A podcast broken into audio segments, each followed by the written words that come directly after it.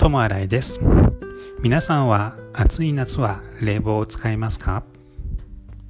私は今、えー、昼の間は扇風機で過ごしております。その扇風機も、えー、携帯用の扇風機を買ったのでそれを使っております。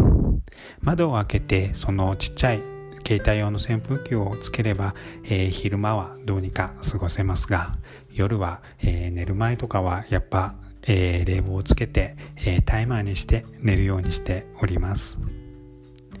日本にいる時は一人暮らしの時は、え1ヶ月3000円ぐらい電気代でしたね、